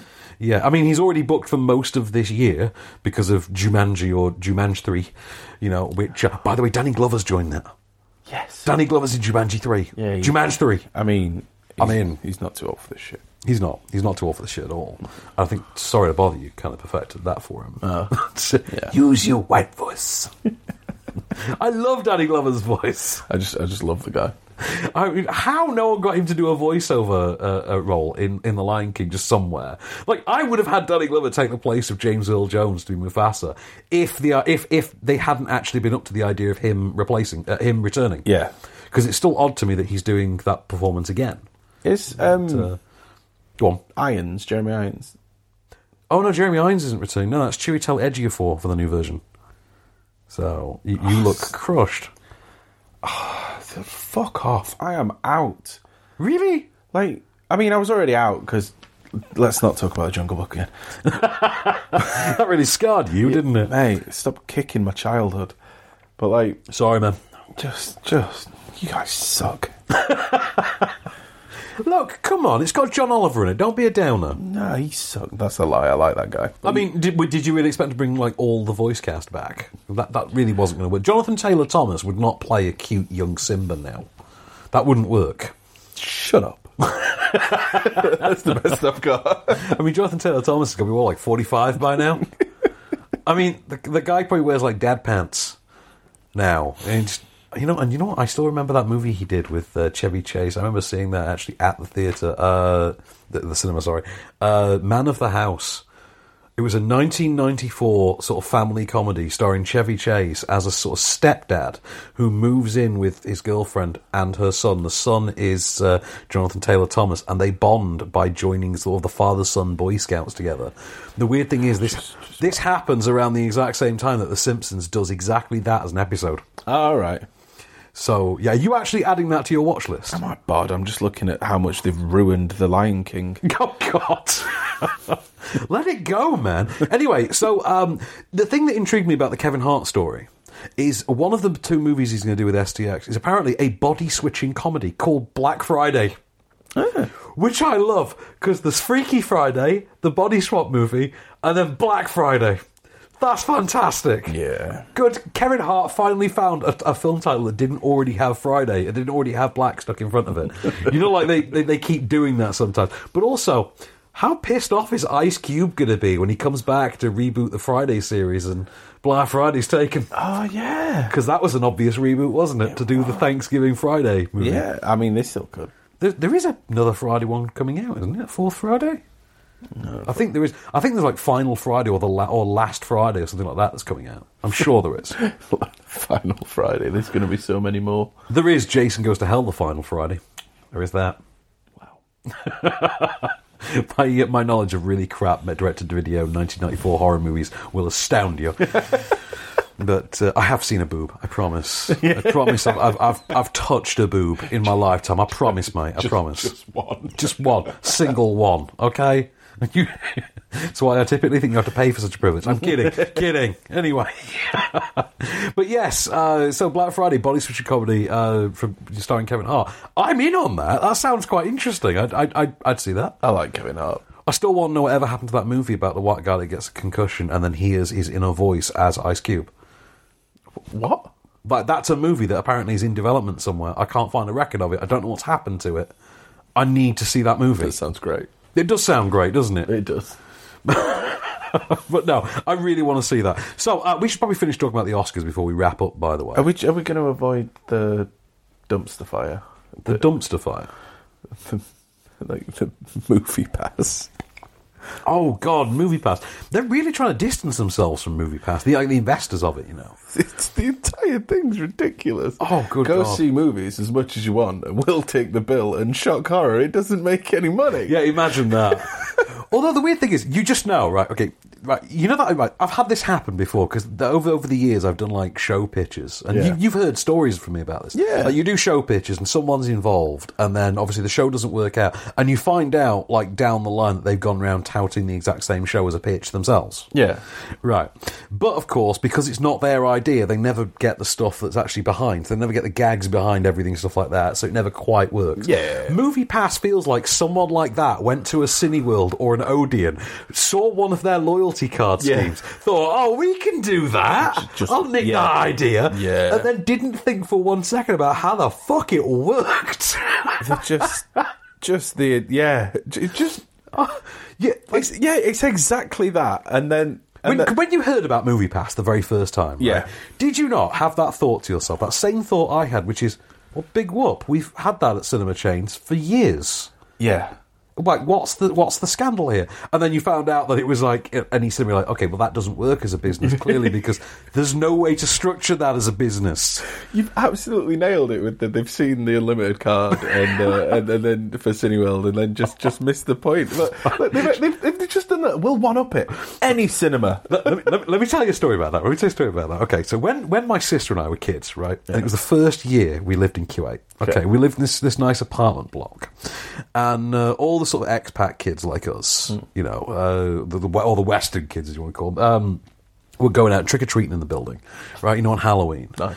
You know, because it is like it's like community anyway. So this is where we got young vampire van photograph. no, no, that was that was like five years before this. Oh god, this yeah. Anyway, so uh, we- my sister and I in costume and during the rest of the kids, and we're around the building, we're, we're trick or treating, right? And um, the thing was, a- as we would quickly discovered, that the uh, the local kids who lived in the building didn't typically like to sort of sort of mix with us and associate with us uh, because they just didn't get our humour and stuff like that. It's just kind of like that, you know, kids are they sort of faction off into their little cliques, don't Yeah. they? And uh, what happened was because it wasn't a cultural thing that they got, Right. they saw, as far as they saw, we. The, we, the, the expat kids, were simply wandering from apartment to apartment, knocking on the door and being given candy. Now, you can imagine my mum's surprise. Oh, like, later on in the night, this goes exactly where you think it This does. is great. This goes exactly where you think it does, and it will give you a line that you will use in stories forever. Right. so, later that night, my sister and I chilled out, you know, costumes off, you know, just chilling in our pajamas on the couch. I think I was watching Terminator 2 for the 90th time. Strong. It was either that or Tiny Toons How I Spent My Summer Vacation, because my sister and I owned one movie each and we just rotated it. that is exactly how it goddamn worked. Love it. When my sister got Fern Gully a week later, I thanked God that I never had to see Tiny Toons, How I Spent My Summer Vacation ever again, and I could still sing every song from that. I know every lyric. But we're sat there, we're watching, I think, Terminator 2. And uh, my replacement movie, by the way, was Lethal Weapon 3, if you're wondering. um, so Fern Gully and Lethal Weapon 3. Anyway, so we sat there watching TV, knock at the door, my mum opens. There was just two, uh, two of the local kids, uh, two little girls, kind of been older than sort of eight or nine and one simply points at the other and says, She wants sweets. Amazing. And my mum, bless her, explained the process of Halloween to this little girl. And she did give us some sweets. She gave us some of our sweets, in fact. I don't think we cared because we were just kind of intrigued by what the hell was going Yeah, on. Like, we weren't even going to argue. And my So mum good. explained the process of Halloween to these two little girls who otherwise had effort and, and they were empty handed. And we lived on the seventh floor. I can't believe that we were the first apartment they'd gone to. Like, you would randomly pick like 701 or whatever it was we were. I love this so. So we're wondering how many apartments they've been to before this. Being told to jog on. where, where they had simply knocked on the door, said she wants sweets about the other one, not been given anything, told to sod off. And they had somehow, and how many floors they'd worked through doing this before my mother had taken the time to explain. That's what I think about every time I hear about Movie Pass. Yeah, yeah. Well, that is a company that did that with the Cineworld Unlimited card, the Odeon Limitless card. Anything That's like that. the name of it that I was thinking. Is it of. Limitless? Uh, Yeah. Is um the Light has one? Is that I think that's Infinity as well. I think the Light has Infinity. Yeah. Odeon's Limitless. Yeah, yeah, that's how it works. But yeah, I think of that story every time. Oh, that's so good. So always remember that story. Oh, it's so good. it's just, just such always sticks out. Oh, every time I knock on your door from now, I'm going to point at whoever I'm with and say they She want, wants sweets. yeah, well, my sister and I still do that to one another to this day. That is great.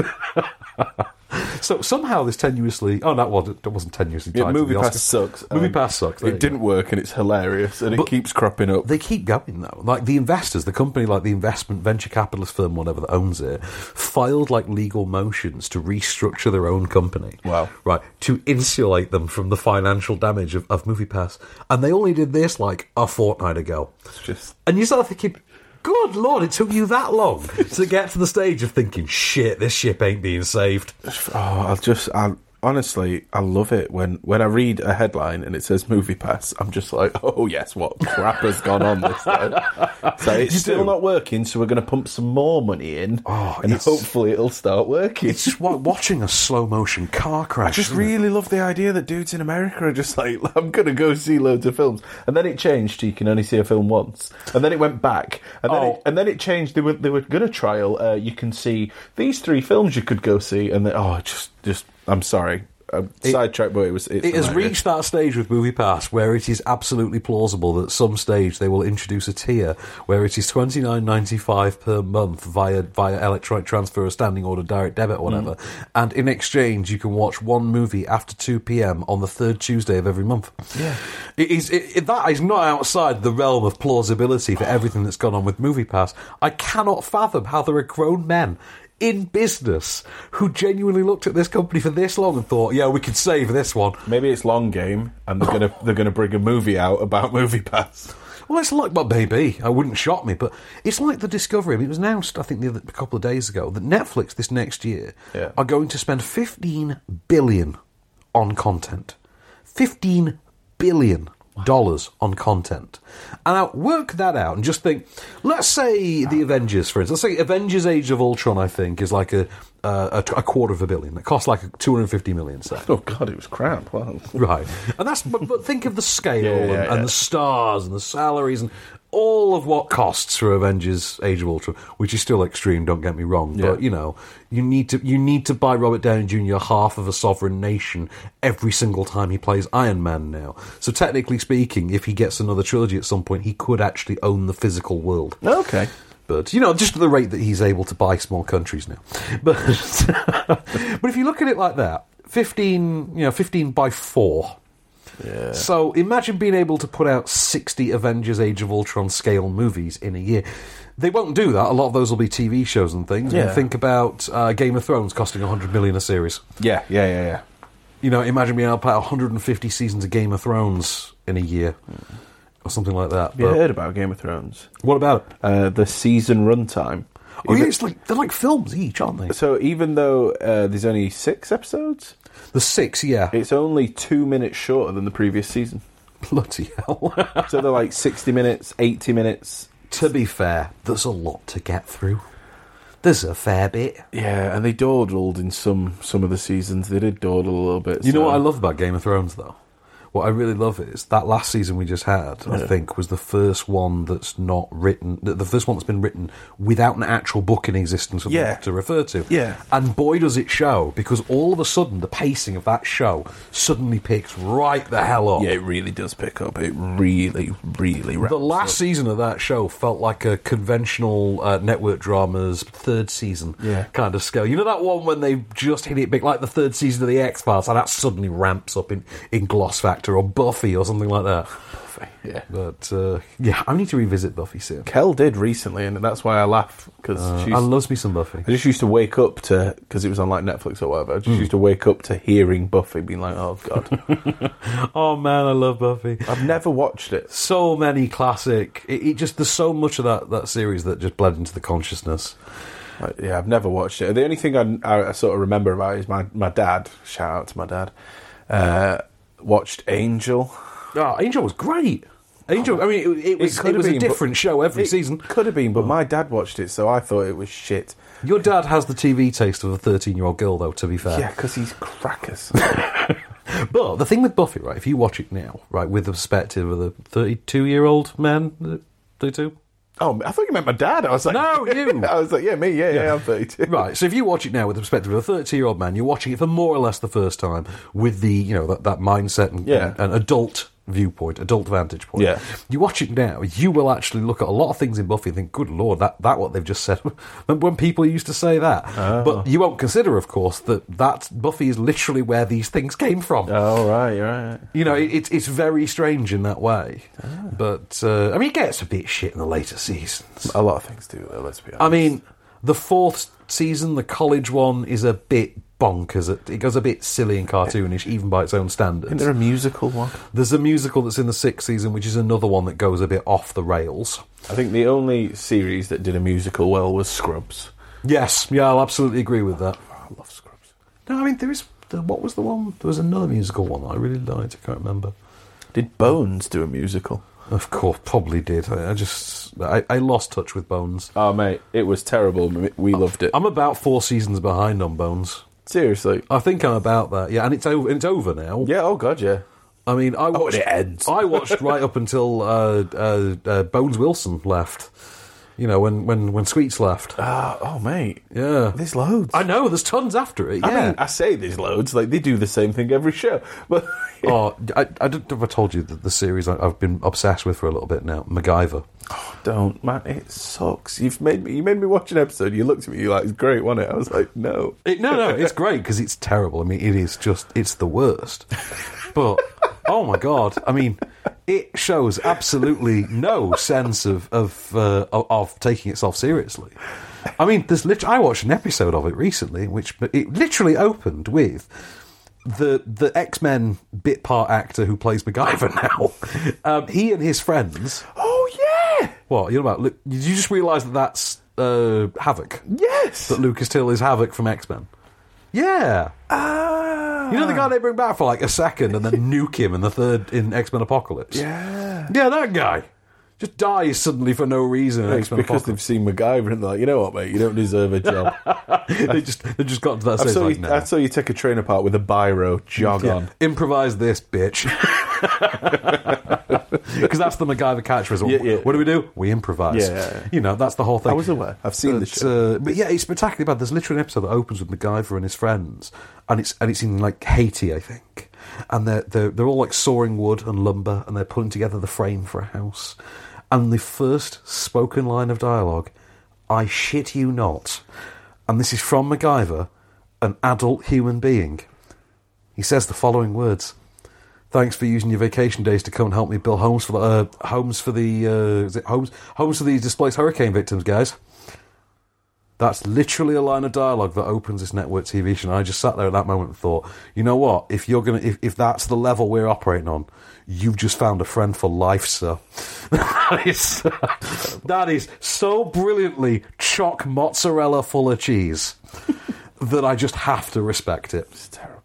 It is it is the new Scorpion for me. I don't even know how we got here. I don't. I don't. So Oscars. Yeah. Remember the Oscars? Yeah. We'll do those. Yeah. So best original screenplay this year at the Oscars: The Favorite, First Reformed, Green Book, Roma, and Vice.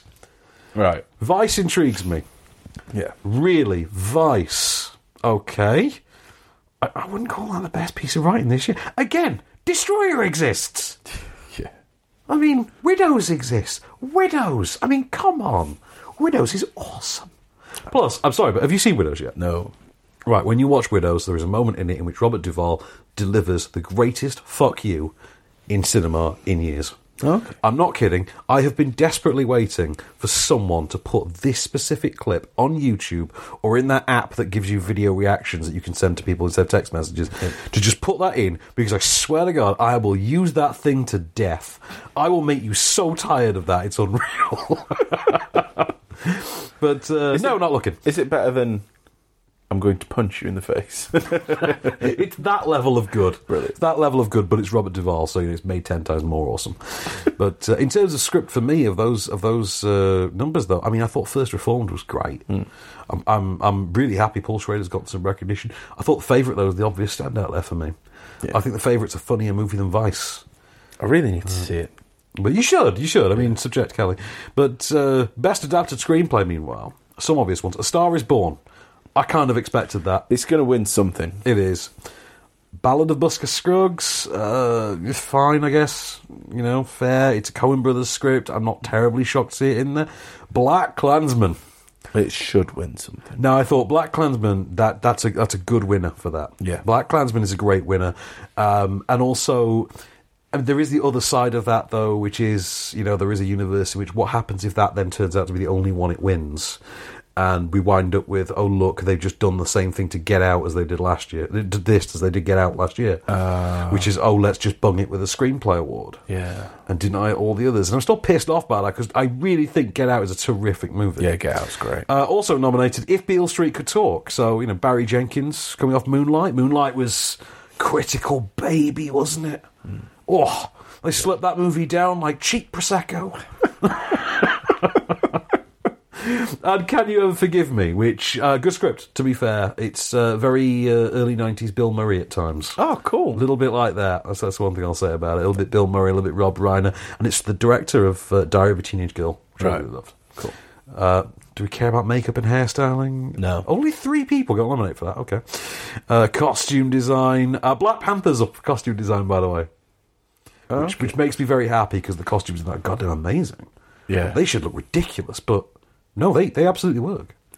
Like, if you ever saw a Black Panther, co- Black Panther, you know, uh, set bit of a comic, or uh, you ever saw one of his animated movies or anything like that, and the things he turned up in, you would look at like the canon culture thing. If you bring this to the screen properly, it is going to look insane. Oh, Okay. And then you actually watch the film, you're like, actually, what you did was really brilliant.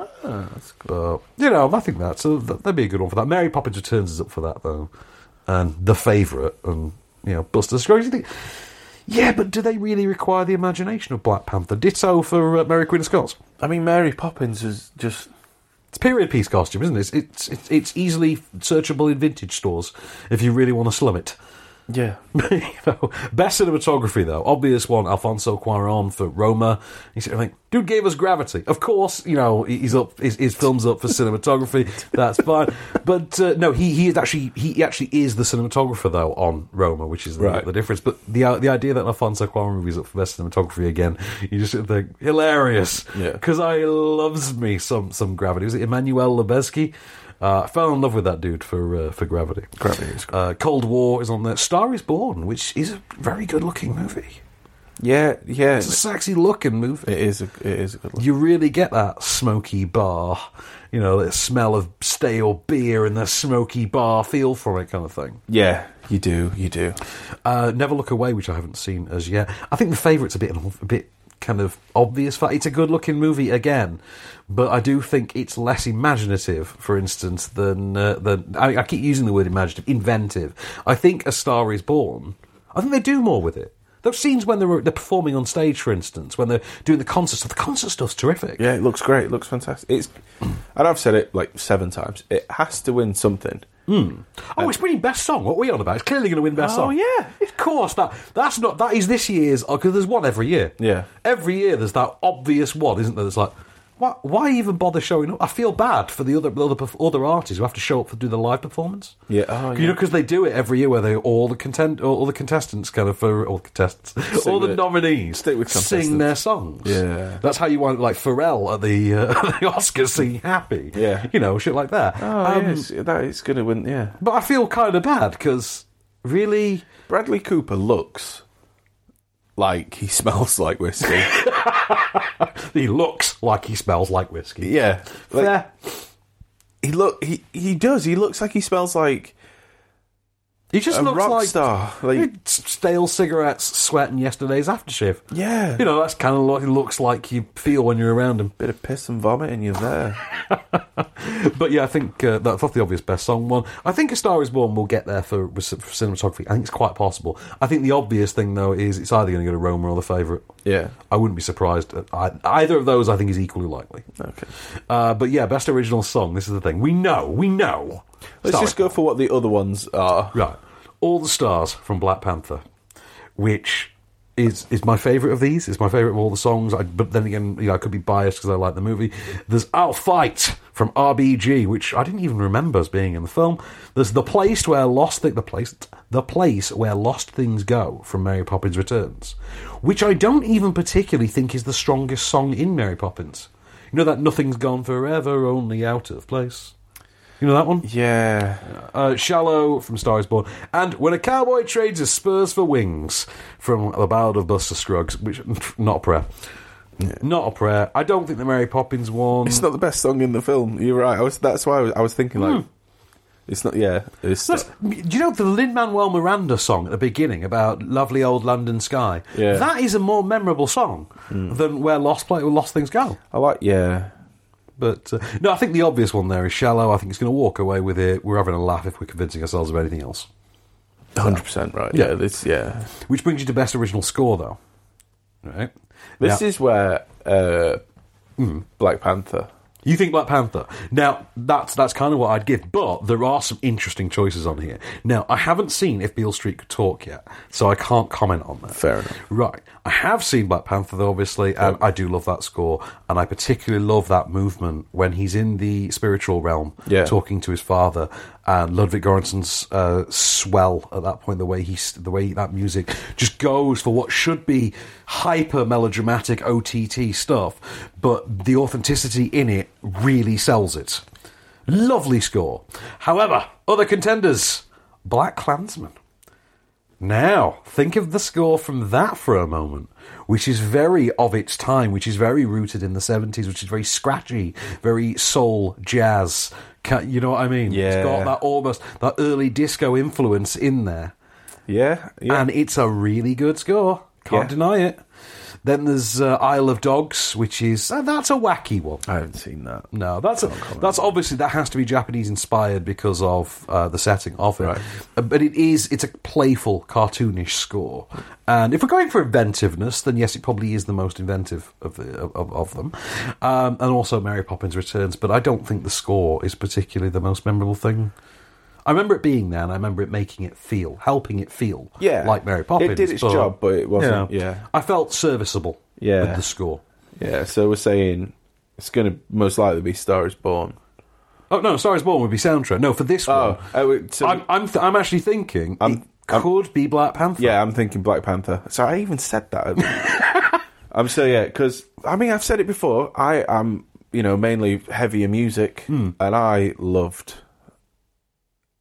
every bit of sound in that film. Just full stop. It, it- it- yeah. Shall we do? Shall we? I Hang think on. we should. I Go on. Last one. Last one. Uh, best animated feature. Okay. Okay. So th- this one is astounding to me. This is the category I got really pissed off at. I'm not going to lie. Okay. Okay. Now I haven't done a radio slot this week yet. Right. Uh, for for the Oscars. Okay. Uh, if you want the honest truth, it's because I was asleep when the BBC phoned me and asked me to do it. Wow. Uh, Yep. And I missed the call by three minutes. I really, I really hope it was like one in the afternoon or something, just to make No, it it was really only bad. like, it's only like eight o'clock in the No, morning. I'm only But, messing- I'm well, like messing with eight it. in the morning. But okay, so best animated feature, Mirai. Okay, which is the anime film. Solid effort. There's always an anime film gets nominated for best animated feature. It's usually Studio Ghibli, so fair. Uh, Isle of Dogs.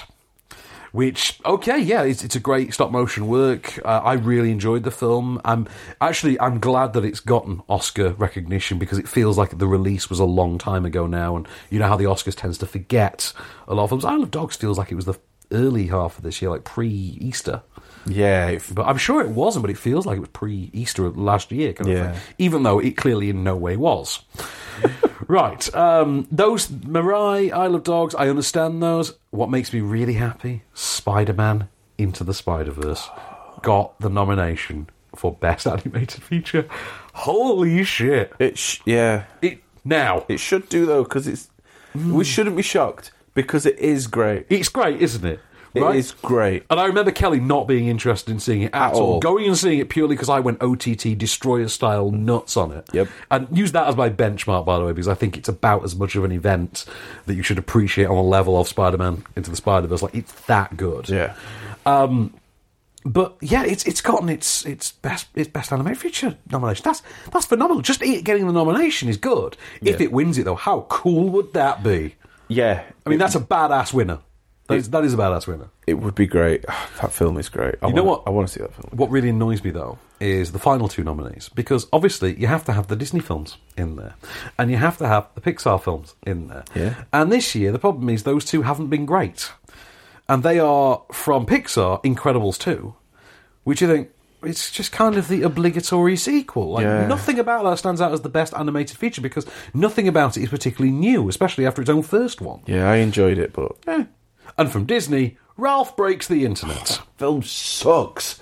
It really does, doesn't it? oh, uh, people that don't understand the internet make a film about the internet and then try to sell it to people who grew up on the internet. and I've it- said internet a lot of times, but You know film where you know where you sucks. can go and bitch and moan about it in the comment section that they actively skip because that on Oh, the film internet. sucks. Yes, they do co- actively skip the No, comments. yeah, section. just don't read it. Like, oh, you had a chance to make a point and you suck. so okay, best director then. Did we, we we talk about this earlier? Um, I, think we touched on it. So it was Alfonso Cuarón, Yorgo Lantimos, uh, Spike Lee, Adam McKay, and Pavel Pavlikovsky for Cold War. We talked about this earlier. yeah, we did because Spike Lee not being Spike Lee might get Spike Lee the Spike Lee award. The thing with the Spike Lee one, okay, about that is it intrigues me because there is always the chance that they might pull a Martin Scorsese here. Right. Right. Now, I think Black Klansman is Spike Lee's best film in years. I mean, I think it's probably a better a better movie than Inside Man. I, I in fact, it might be my favourite Spike Lee movie. But Spike Lee, uh, despite being a critically acclaimed, critically loved director, you know, maybe not for his individual films all the time, but Yeah. always respected and always regarded as that man. That man's a director. Yeah. In in the same way, in that in that uh, Silicon Valley way of see this guy, this guy fucks. Yeah. That that he is that he is the this guy fucks of directors. You know, he's one of those. You Yep. know- you know what I mean? Yeah. Right. And because he's never had a nomination, I- you feel like there might be that situation where Scorsese kept getting nominated all the time, never got an award. You get to 2006, 2007, The Departed's out. Hmm. Everyone sees it and goes, yeah, that's bloody good fun, that. Is it Scorsese's best film? Hell no. But you know what? He's been overlooked so many times. Can we just give him the Oscar? Yeah. You know, and you don't mind giving it in for things like Shutter Island or stuff like that. But yeah, yeah. yeah. Yeah. it feels like a very strange pick in, in that way. But having said that, Black Klansman is one of his best films anyway. That, So. That's the thing. I see your point, but it's it's it's really good. we talk about how much of a shit move it is again, though, that John David Washington doesn't get a Best Actor nomination for Black Klansman. That He's that so good in that. that does suck because he is good. Do you think Rami Malek should be nominated for Best Actor for Freddie Mercury? Ah. Because people are very divided on this. I kind of think yeah, You do think, yeah. yeah. Okay, that's fair. That's fair. I mean, I have said he's great in it. He and is. I've said that you know the cast of Queen who play Queen, they are great in it, and the scenes that where he is with Queen are terrific. It's the individual Freddy scenes that just don't make that movie work. Th- so, But but I don't think that's him. oh yeah, maybe more shoddy writing, shoddy writing, and they are a bit. What was that movie they made about uh, Liberace a few years ago? Behind the, Candelabra. Yeah. remember that one? Good luck. That was a ghastly film, wasn't it? I mean, it was it was good fun, but it was ghastly. Aggressive. Yeah, I mean the whole thing with uh, with Brian Singer. I mean, what do you think this is going to do with? Do you think do you think that this has basically killed Bohemian Rhapsody for the Oscars? Do you think that's that's going to be the case now? Now, because that, that's obviously been timed because of the Oscar nomination, but also because of the R. Kelly thing recently. I think it's got to have. I think I don't think. Yeah, I mean, R. Kelly got dropped by Sony after that documentary thing. The, you know, best uh, best picture get, nominee gets awarded to uh, you know gets given to Bohemian Rhapsody. The same thing could very feasibly be happening with Singer. It looks like it might be. Is this him being turfed out finally? I think yeah. I think something needs to. We need a conclusion. Needs an ending. It, yeah, we need we need to actually find out what happened because it it's it, it comes up, it's cropped up a couple of times, and it's just going to keep happening. Have you read the piece? Have you read the, the, the, the big piece that's sort of because the worst part about this, this is the thing. So Brian Singer, months and months ago, if you remember, went to Twitter Yeah. and said.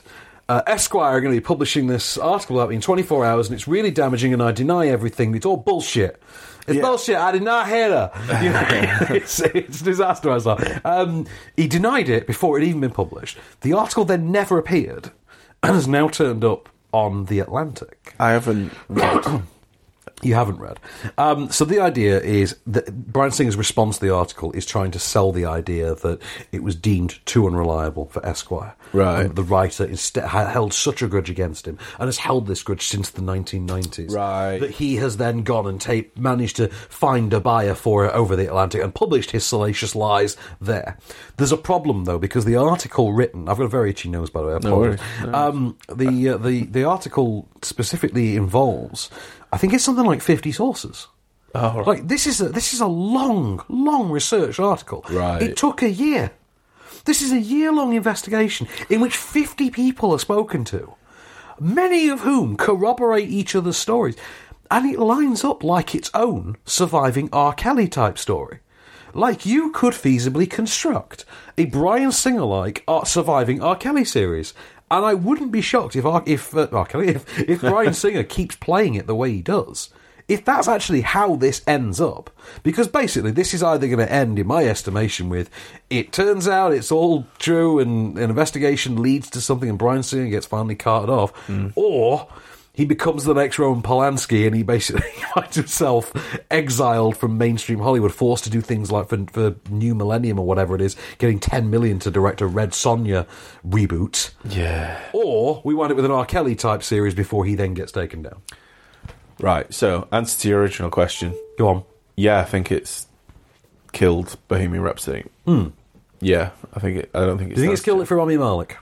Because his, his uh, I, I, don't, I don't see nothing. Nothing to see. I was hoodwinked, bamboozled, scammed. I wasn't there. Yeah, I think it It has. wasn't me. Yeah, that's what it was. I, I, I, you know what? I think it has. I think he's been nominated as a look, mate. You were good, but you're all right, pal. Seriously, look at what I mean. I know you said you weren't there and you were preparing preparing for a role, but these things like it keeps coming up too much. So yeah, I think it's ruined it. Everyone, everyone knew it about Brian Singer long in advance. I mean, just off the top of my head, like I could have told you. Like if you'd asked me this three days ago, you know, before the, the article came out and, and all this, if you'd asked me then, I could have t- still told you offhand, off the top of my head. Yeah, there were allegations with him years ago about uh, the shower scene in Apt Pupil. Uh, there was something came up again back in 2014 when X Men that X Men movie was out, and he bowed out of the publicity on Yeah. that. There were rumours again, sort of in the middle of filming Bohemian Rhapsody, and also he started acting weird and not turning up. Apparently, started arguing with Rami Malek when he did, and then he got sacked. There's all that. Go- Those are the things with him I can name off the top of my head. Does become a question of how many times does someone have to be accused of something before, before the you know that before s- there finally has to be a, devi- a defining line. Well. It's like the Roman Polanski thing. I mean, it's like Yeah. that needs to that that's gone on. Does this become the thing that he carries through his career? Because Hollywood is weird about allowing people to do that. Well, yeah, yeah. It is. Look at Woody Allen. It is very, very strange. Oh, mate. As an industry, the things that they will allow people to sort of just carry with them. Yeah. But uh, although in Woody Allen's case, it seems to have actually cost him his mainstream uh, distribution credibility. Just too weird. Too weird indeed. But uh, yeah, so it's going to be an interesting Oscar season in some regards. It's going to be insanely predictable in others. Roma will probably win everything. Roma and Green Book probably win everything. Yeah, well, Star is Born's going to win something. Yeah, well, best song. We Yeah. yeah. Yeah, best Yeah, song. yeah, Cle- yeah. clearly best song. But uh, so yeah, I mean that's that's that's that's uh, my in-depth Oscar roundup. Anyway, so that's that's it. That's all I've got on the Oscars. I've gotten it all out now, and I'm just going to refer back to this whenever someone asks me now. Yeah, but I'll be like, oh, I've got it written down. I'll, I'll just get it transcribed. Do the auto transcribe thing. I'll just have some notes. That's what I'll do. I like it. Yeah, exactly. Because I'm nothing if not lazy. I mean, I am an Amazon Prime now, bitch. On which note, here it is your moment of cage. You know, I can uh, eat a peach for hours.